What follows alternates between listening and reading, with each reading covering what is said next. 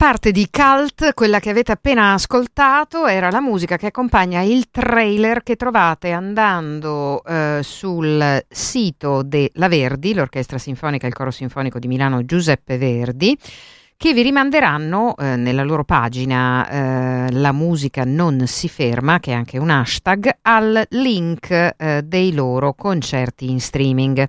Ci sono già state una serie di esecuzioni, ne abbiamo parlato con il maestro Ruben Giais proprio a Cult nei giorni scorsi per eh, ribadire quello che appunto nel eh, trailer di presentazione l'Orchestra Verdi eh, con tutti i suoi professori ha voluto sottolineare, cioè la convinzione che la musica abbia un profondo ruolo sociale, come dicevamo poco fa nella prima parte di Cult anche a proposito del jazz, che ehm, ci sono, eh, che la musica non si deve fermare, che la città eh, di Milano, ma in generale insomma, eh, il pubblico ha bisogno di musica. Come fare se l'auditorium resta sbarrato? L'auditorium in questo caso è quello di Largo Mahler, la casa dell'Orchestra Verdi. Beh, eh, almeno in queste difficili eh, settimane che eh, con un davvero uno stillicidio pesantissimo dal punto di vista sociale, per le famiglie, per il lavoro, per l'economia, per la cultura, ehm, eh, ha la possib- hanno la possibilità in qualche modo di offrire anche qui una tecnica di resistenza culturale a ehm, chi ha già ovviamente eh, moltissime preoccupazioni legate a questa emergenza. Dicevamo, eh, perché ve ne parliamo ancora? Ve ne parliamo perché eh, la musica non si ferma vi propone proprio questa sera in streaming un altro concerto, quindi c'è un appuntamento eh, che eh, è appunto facilmente ehm, recuperabile nel modo che vi ho detto, andando sul sito della Verdi eh, e poi eh, scoprendo il percorso con cui potete seguire il concerto in streaming. Sarà oggi alle 21 eh, e sarà stavolta protagonista il quintetto di ottoni composto da Sandro Ceccarelli al corno, Antonio Signorile alla tromba, Alessandro Ghidotti alla tromba, Giuliano Rizzotto al trombone, Davide Viada alla tuba in programma hanno Zapping di Andrea Bonaldi, C'era una volta in America di Ennio Morricone, Il padrino di Nino Rota e Mamma mia di David Short. Un bellissimo concerto, l'esecuzione registrata sul palco dell'Auditorium di Milano con eh, la caratteristica platea vuota sullo sfondo, ormai abbiamo insomma quelli che hanno già visto le precedenti eh, esecuzioni eh, di La musica non si ferma della Verdi, sarà pubblicata come sempre sul sito e sui canali social. Eh, quindi eh, andate insomma sul sito della Verdi e scoprite come seguire questo bellissimo concerto con il quintetto di Ottoni. Eh, tra l'altro mh, mm, il video e ringraziamo Alberto Moretti e Giovanni eh, Henninen che eh, sono appunto i realizzatori eh, dei video che eh, la Verdi propone al loro pubblico ehm, sarà appunto poi disponibile anche nei prossimi giorni. Eh, ci spostiamo invece alla Triennale, la Triennale da molti giorni ha eh, varato una stagione in streaming nell'era della nuova peste nera, è proprio chiamata così, eh, Triennale Decameron eh, si chiamano le storie in streaming che prendono il via a partire da quest'oggi. Um, Umberto Angelini, Lorenza Baroncelli, Lorenza Bravetta, uh, Joseph Grima, da un'idea di Joseph Grima, Goldschmidt Chiari, alle ore 17 di quest'oggi uh, eseguiranno il secondo appuntamento di Triennale Decameron, un nuovo format che invita artisti, designer, architetti, intellettuali, musicisti, cantanti e scrittori ad abitare gli spazi vuoti della Triennale per sviluppare una propria narrazione. In questo caso appunto le artiste sono Goldschmidt e Chiari, Azione, un progetto pensato appositamente per Triennale Decameron eh, e trasforma gli spazi di Triennale per 20 minuti in uno studio che in, permette al pubblico in live streaming di assistere alla realizzazione delle opere Untitled Views, specchi di grande e medio formato su cui sono fissati scatti fotografici di fumi colorati, Um, e um, diciamo che eh, l'operazione è un'operazione estremamente spettacolare eh, invece eh, di eh, vederla dal vivo che ovviamente eh, sarebbe molto emozionante proprio perché le artiste si sono applicate alla situazione che stiamo attraversando ci permette eh, di seguirla in streaming Tutte le cosiddette novelle di Triennale Decameron sono trasmesse in diretta sul canale Instagram di Triennale tutti i giorni alle 17. Avremo occasione probabilmente di parlarne anche con qualcuno del comitato scientifico, continuate ad ascoltarci, intanto ve lo segnaliamo. Ehm, queste sono alcune delle segnalazioni di quest'oggi. Eh, l'ultima che vi faccio sono le nuove date del MIART della Milano Art Week che si sposta a settembre.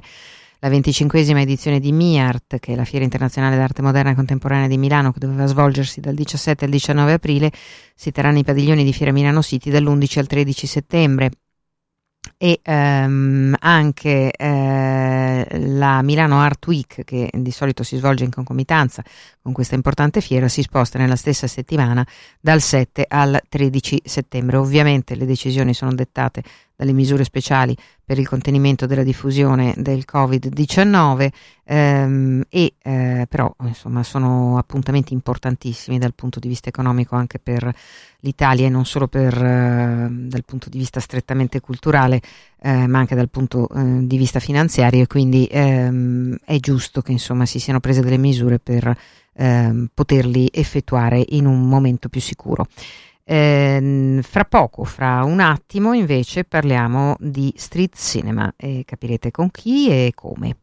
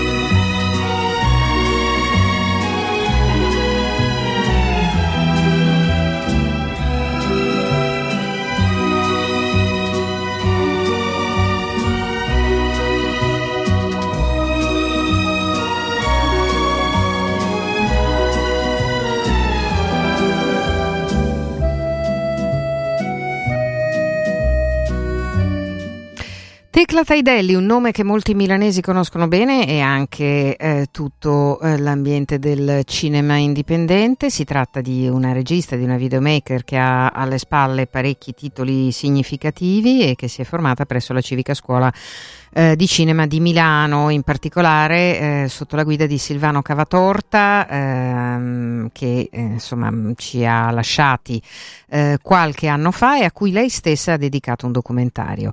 Ehm, nel 2012 ha lanciato la scuola di street cinema. Eh, ne parliamo, o meglio, ne ha parlato lei con Barbara Sorrentini. Sentiamo.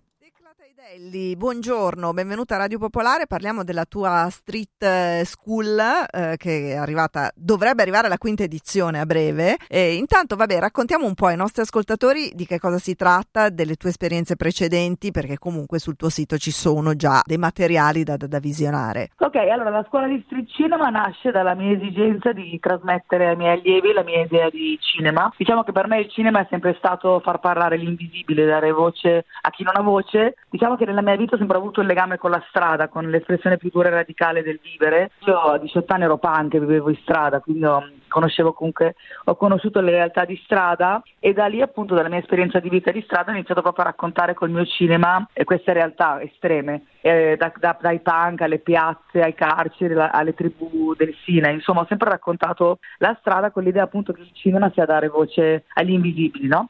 E quindi praticamente con la mia scuola semplicemente insegno cos'è la mia idea di cinema ai miei allievi, eh, che si chiama Scuola di Street Cinema, che praticamente la mia scuola insomma ha tre principi. Uno, insegnare appunto far parlare gli invisibili, Secondo, usiamo testi di Shakespeare perché penso che per dare più autorevolezza a quello che sto trattando uso testi di Shakespeare. E poi il terzo principio che è importante non il mezzo che usi, ma l'immagine che hai. Quindi se l'immagine è forte non è importante tanto la telecamera che usi, è importante quello che, che esprime l'immagine, capisci? Quindi diciamo questa è l'infarinatura della scuola. Eh, infatti no, tu appunto hai scelto Shakespeare, sul, sul, tuo sito c'è La Tempesta atto prima in naufragio, La Tempesta atto secondo, Ferdinando e Miranda, Rumeno e Giulietta, Shakespeare in centrale e il lavoro che vorrai fare, che, che farai presto eh, in, in stazione centrale eh, sempre adattando Shakespeare. Intanto, vabbè, ti chiedo una cosa, così giusto una curiosità: eh, come adatti Shakespeare ai giorni nostri? È vero che Shakespeare è adattabile più o meno a tutti, però la realtà milanese e sua, eh, i suoi margini, in un certo senso, visti i protagonisti che prendi, come li adatti a loro? Ma guarda, ti dico appunto, io ho scelto Shakespeare perché appunto per me è una dottrina il cinema di strada, quindi dare voce all'invisibile è la mia dottrina, la mia missione. Quindi per insegnare ai miei allievi questa dottrina ho pensato di dargli autorevolezza usando Shakespeare, che comunque è un linguaggio universale. E diciamo che niente, eh, si presta molto, il linguaggio di Shakespeare è molto forte, diretto. Per esempio nella Tempesta ho fatto naufragare invece, invece dei principi, ho fatto naufragare degli immigrati in piazza Caprio Rosa. Poi diciamo che invece con Rumene e Giulietta ho parlato dell'amore interrazziale e diciamo che il lavoro più forte è l'Amleto che ho fatto appunto con gli homeless e, mh, succede questo, io prendo un testo di Shakespeare, chiaramente lo leggo con attenzione, vado a estrapolare le frasi che riguardano più l'argomento che sto trattando. Ti faccio un esempio, con l'Amleto ci sono alcuni pezzi che sai, l'Amleto insomma una persona che vive anche lui ai margini che riguardano proprio la vita degli homeless, no? Succede questo, che io presento il testo a, all'attore che ho scelto al clochard e lui inizia a leggerlo, prima la prima volta lo legge, la seconda volta lo interpreta già di più, la terza volta lo sente e va proprio in overacting. È stato un pezzo in eh, Piazza Cadorna che questo Clochard ha iniziato proprio a recitare in maniera il pezzo che dice chi mi chiama Barbone, chi mi strappa la barba me la butta in faccia, insomma il pezzo che lui si arrabbia l'ha fatto in maniera vera, perché comunque strappolo pezzi che riguardano veramente... Certo, le loro vite, la loro condizione proprio. Sì, tipo anche in Piazza Gabriel Rosa, quando si sono accorti che parlavo del naufragio loro, si sono messi a spingere tutti il camion per fare la scena del naufragio, cioè la gente che era in piazza ha capito che stavo facendo una cosa che parlava di loro e si sono messi a spingere il camion. Oppure quando ho fatto la scena di Montecchi e Capuleti in centrale, che erano i leghisti contro quelli di colore, c'era un capannello di neri, volevano tutti ammazzare Tebaldo che era Salvini, cioè, nel senso, diciamo che uso testi di Shakespeare e strapolo cose che riguardano il sociale. C'è una manovra, c'è una manovra dietro molto seria. Questa è l'esperienza di Street Cinema che adesso eh, a breve ripartirà con, con, un altro corso. Intanto a chi sono rivolti questi corsi e come li puoi invitare a partecipare? Ma niente, la, la, la cosa che dico sempre è che io sono alla ricerca del bello, che il bello si manifesta solo quando la vita è estrema quindi se volete appunto venire a fare questo corso in cui comunque si tratta la realtà di strada dove per me c'è la bellezza della semplicità e accetto tutti gli allievi, anche chi non ha esperienza, chi può avere esperienza di cinema, chi non l'ha, perché comunque è un'esperienza unica che anche chi ha esperienza di cinema non l'ha mai fatta. I corsi sono il 28 e 29 marzo e il 4 e 5 aprile che sono due weekend e niente, praticamente non è che faccio queste grandi selezioni, voglio chi abbia passione e chi ami il cinema come me. E sul sito, okay. beh, ricordiamo che c'è il tuo sito teclatedelli.com. Allora, la mail è teclaschoolofcinema.gmail.com è la mail per scrivermi e su Facebook è, la pagina è a scuola di cinema la tecla Taidelli e le iscrizioni sono aperte e poi niente nel senso io sono, sono felice di dare voce agli invisibili di trasmettere la mia dottrina che, che è il cinema di strada che è una cosa insomma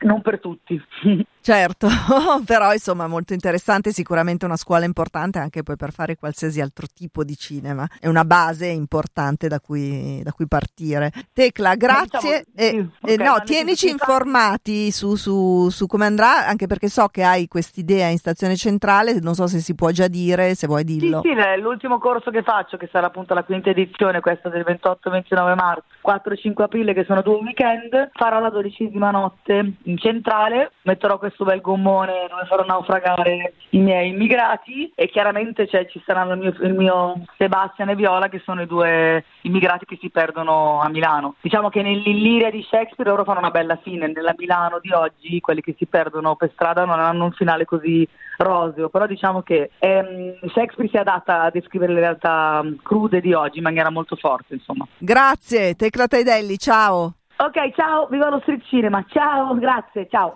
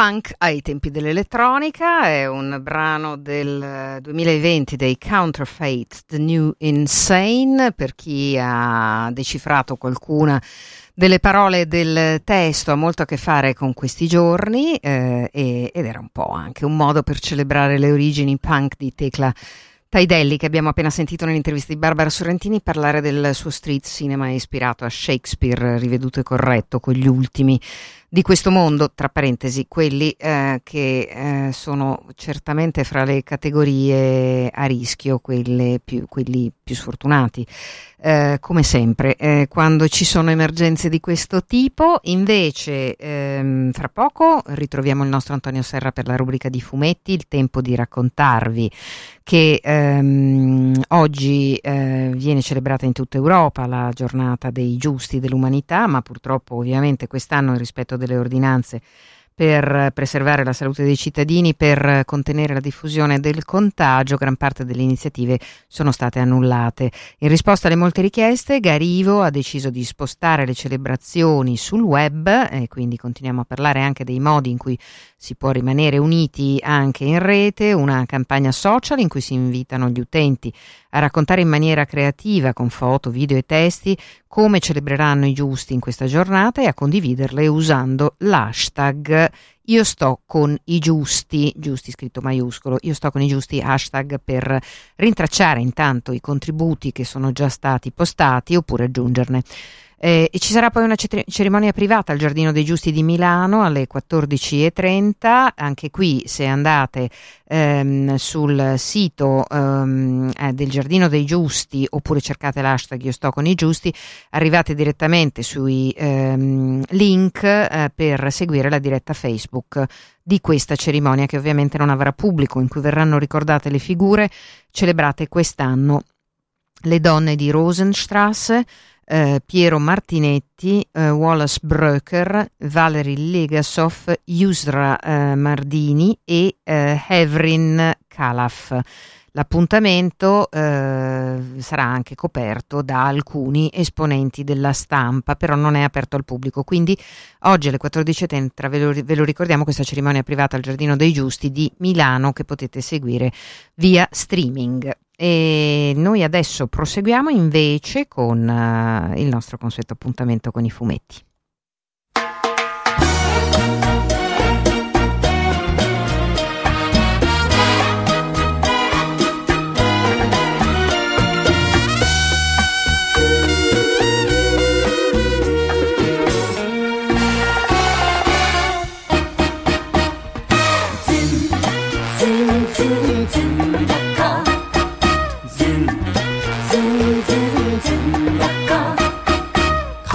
風に吹かれて花が散る。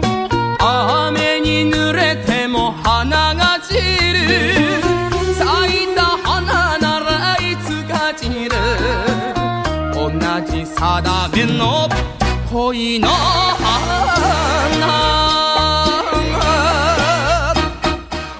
Antonio Serra, buongiorno anche quest'oggi. Buongiorno. Non possiamo essere in studio insieme, accidentaccio. Ero abituata al rumore dei tomi da tanti, tanti anni.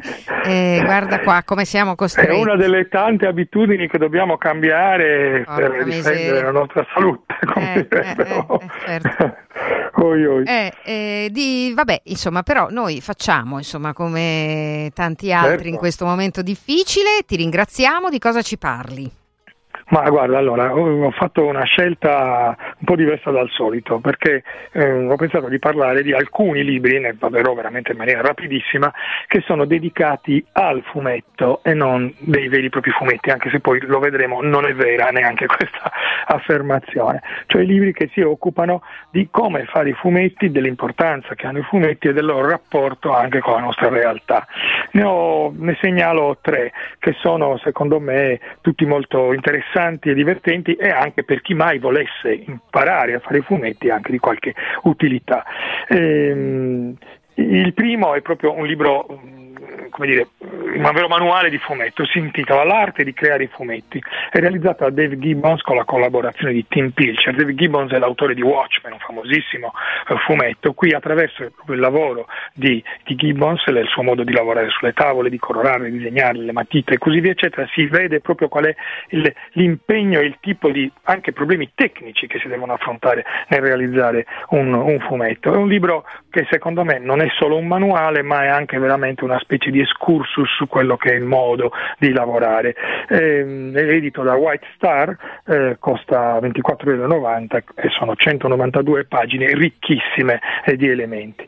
Un altro libro invece che Mm, contiene tantissimi elementi ed è anche invece un vero e proprio fumetto, cioè raccontato a fumetti, è un classico che capire, fare e reinventare il fumetto di Scott McCloud.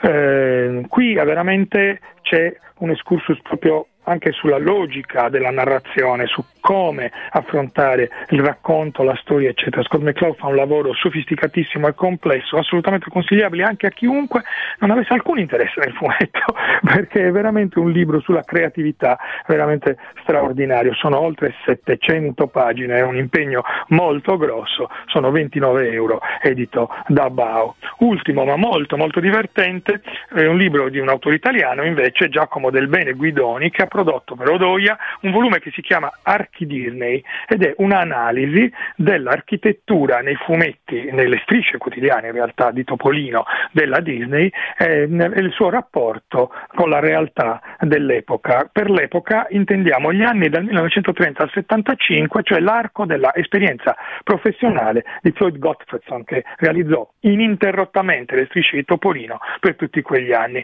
È un molto divertente, ricchissimo di immagini che ci fanno vedere come realtà e fantasia si inseguono seguono a vicenda in un mondo, soprattutto nel periodo degli anni 50, dove noi non ci ricordiamo più che razza di follie venissero costruite e realizzate, e realizzate all'epoca. Un libro molto interessante e divertente anche solo dal punto di vista visivo. Questo, come abbiamo detto, edito da Odoia, sono 262 pagine, 18 euro, tutti in libreria. Bene, va bene. Allora, eh, per, prima di lasciarti, perché abbiamo ancora qualche brandello di tempo, volevo chiederti come occupi il tuo tempo ai tempi del coronavirus. Lavori col telelavoro? Mm, no, io il mio ufficio è ancora aperto, io vado ah. regolarmente in ufficio, eh, diciamo che abbiamo limitato l'accesso ai collaboratori. Parliamo eh, della Bonelli, eh, per quelli più distratti che non editore, conoscono, sì, della famosa è vero, è vero, è vero. casa editrice. No, eh. Gli uffici sono diciamo, tecnicamente aperti, noi stiamo ancora lavorando, anche se chiaramente ci sono stati dei cambiamenti importanti, tanto per dirne una, stavamo tutti lavorando in maniera molto impegnativa per prepararci per Cartoomix, che è stato spostato a ottobre, certo. e ciò nonostante eh, tutti i libri che avevamo preparato per Cartoomix sono pronti e sono in stampa, quindi li pubblicheremo comunque, ci saranno tutta una serie di eh, modificazioni. Magari di eventi uscite. in streaming, magari di presentazioni. Eh, esatto, si sta pensando a risolvere la cosa in questo modo, a trovare delle dimensioni diverse, insomma è un cambiamento importante, insomma non mm. c'è niente da fare, dobbiamo, dobbiamo, adeguarci, lavoriamo tutti a un metro di distanza l'uno dall'altro, ma questo era già così anche prima. Senti, scegli un personaggio Bonelli o uno dei tuoi oppure quello di un, uno di quelli inventati anche da altre grandi, da altre grandi firme eh, che possa intervenire adeguatamente con una battuta o con un abbozzo di battuta, insomma, eh, qual è il più adatto in questa situazione? Guarda, mi vengono in mente semplicemente le varie esclamazioni dei nostri personaggi per evitare, tu sai che nei nostri fumetti eh. non si possono usare le parolacce, no, però... quindi potre, potremmo partire dal Giuda Ballerino di Dylan Dog ai diavoli dell'inferno di Martin Mistero al miseriaccia di Nathan Never, al mondo ladro di Nick Ryder, ma direi che è perfetta l'esclamazione di Tex che dice tutte le volte che c'è un problema, peste. Oh, mamma mia, non me lo ricordavo, maledizione. È così. Che disastro. Grazie Antonio Serra, ciao. Prego, ciao, ciao, a venerdì prossimo.